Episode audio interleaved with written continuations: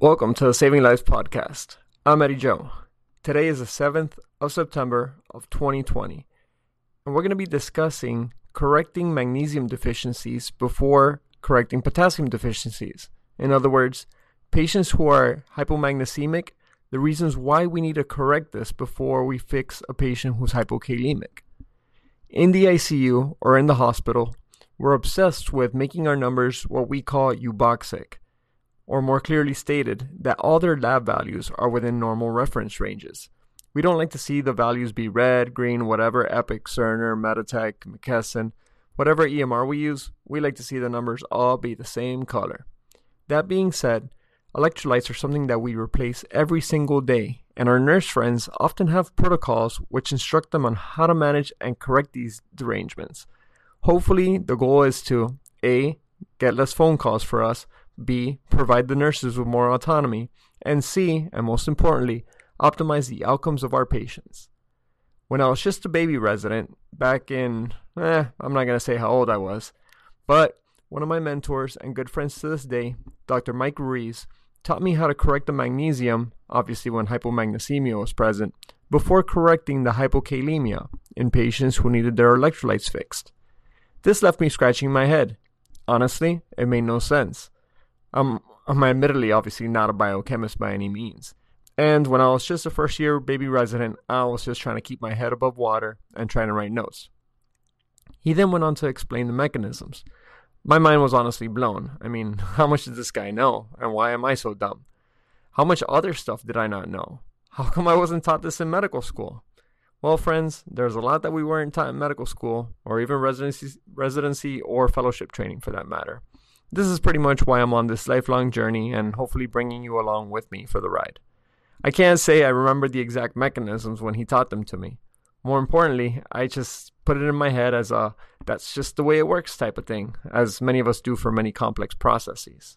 Mom deserves the best, and there's no better place to shop for Mother's Day than Whole Foods Market. They're your destination for unbeatable savings, from premium gifts to show-stopping flowers and irresistible desserts. Start by saving 33% with Prime on all body care and candles. Then get a 15-stem bunch of tulips for just $9.99 each with Prime. Round out Mom's menu with festive rosé, irresistible berry chantilly cake, and more special treats. Come celebrate Mother's Day at Whole Foods Market. This is a time in the podcast where I usually go over some disclaimers. I mean, I do have to protect myself from the people who want to, you know, bother me or whatnot. Please read the article that's attached to this. It's in the show notes. It's free. It's open source. You can get it. You don't have to pay for a paywall or anything like that. Just go ahead and download it and read it for yourself. The other thing that I have to give a disclaimer about is that many of the concepts of this article are pretty damn complicated. That being said, not all the concepts are 100% proven. So that leaves things to be a little bit murky. But what does matter is that it works in clinical practice. So here's the deal you have a patient, that patient has hypokalemia. You want to fix it. So you want to give the patient numbers to make, you want to give the patient potassium, excuse me, to make the numbers pretty. You go ahead, give some, give some potassium, do what the protocol says you should do. Then you go ahead, recheck the labs. Obviously, in this whole time, the poor patient got stuck for the labs. The potassium burned a little bit on its way in because the IV was acting funny. You get the lab result. Lo and behold, the potassium did not go up. What in the world just happened? Where did it go? And so the first question you need to ask yourself is Did you check the magnesium level? Truth is, you probably didn't. Per the cited article, more than 50% of patients with hypokalemia also have concomitant hypomagnesemia. My practice in the intensive care unit is that I check the basic metabolic panel, the BMP, along with magnesium and phosphorus almost daily. This is, of course, only in patients who need it. No, no point whatsoever in being wasteful. But the point here is that there's an association between hypomagnesemia and hypokalemia. Until you fix the hypomagnesemia, you can't possibly fix the potassium. That's the key concept of this whole entire podcast. And so, why does this all happen? It's time to get a little bit sciency. And please bear with me along this because it could be a little bit confusing. I know that I had to read the article that was cited myself about eh, six to ten times.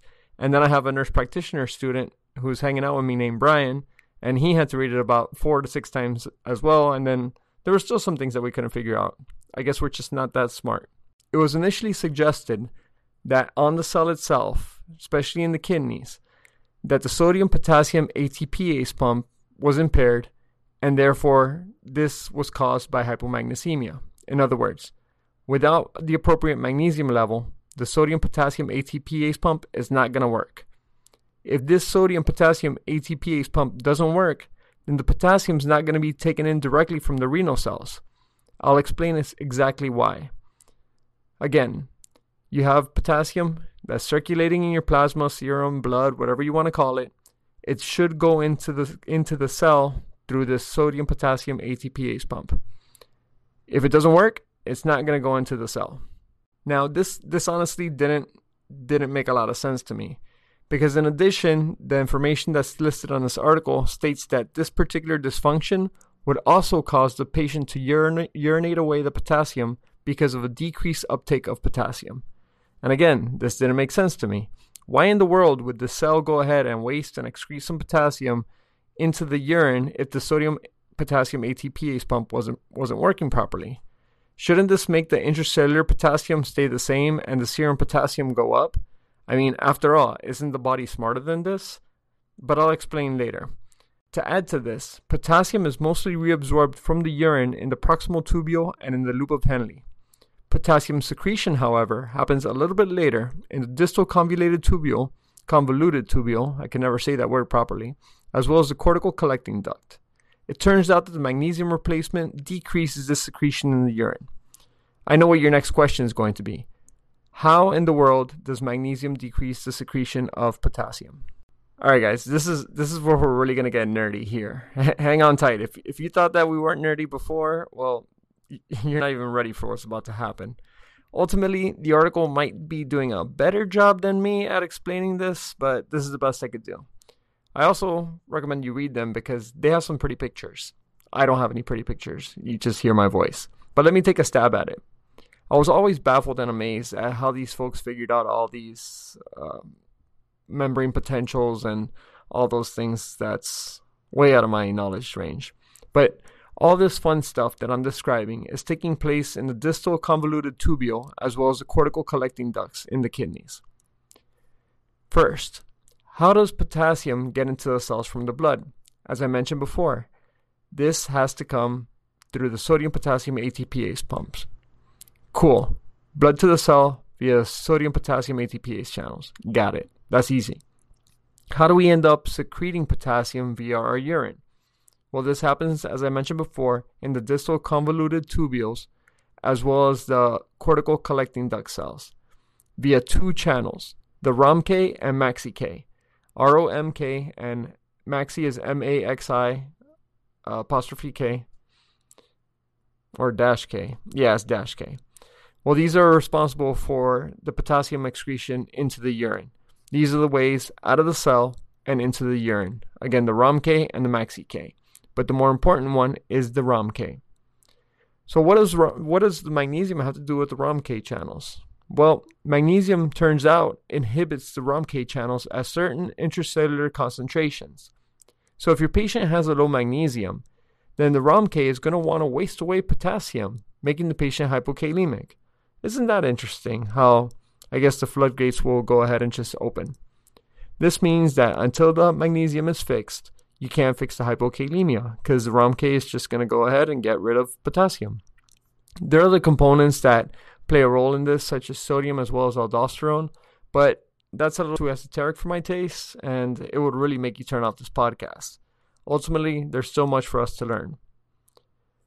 So let's just start wrapping this up now why does low magnesium cause hypokalemia? And I've already mentioned the two main p- factors, being the sodium potassium ATPase pumps as well as the ROMK.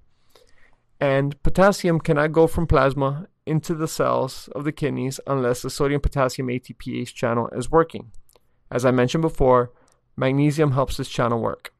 So if you don't have enough magnesium, you can do whatever you want, but the sodium potassium ATPase pump is not going to work properly. At the same time, the intracellular concentration of potassium is going to be remain is going to remain low. Why exactly, you ask? Honestly, it's not it's not described, and it's, it's quite frustrating. My postulation is that the cells are so hungry for potassium that they do get some potassium into the cell via the sodium potassium ATPase pump, but at the same time, the same amount is being excreted. Now, the literature does not suggest that the hypomagnesemia is like an on off switch for the sodium potassium ATPase pump. So that's the reason why I postulate that it must work to a certain degree.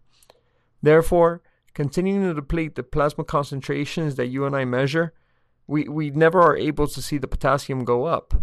I mean, just if, if for example, you have a sodium potassium of 3.2, you go ahead and you give a patient 40 milliequivalents thinking that is going to bring it up to, say, 3.6, for example, and you go ahead and you measure it again and it's still 3.2. What I figure is that some of it went intracellularly, but at the same time, it's being excreted through the ROMK. I hope that makes sense to some to some extent, because ultimately magnesium, what it does is help limit potassium excretion into the urine by controlling the ROMK pump. I hope that this helps you understand why. And again, I'm, I do not expect you to memorize the ROMK and the sodium potassium ATPase pump, but you should understand that you need to absolutely fix the magnesium before you go ahead and fix the potassium. Otherwise, you're just going to be wasting money and, uh, you know, making the patient uncomfortable in the whole process. People have asked me in the, in the past if there's a time factor between giving magnesium and potassium, but I haven't seen any data whatsoever saying that you know you have to wait like half an hour between between uh, administrations. I, we we just don't know.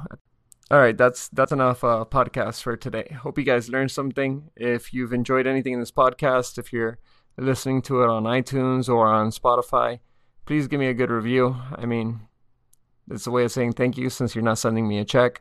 If you're listening to this on YouTube, hit the like button, subscribe, share with your friends, and that's that's about it. Have a great day. Bye.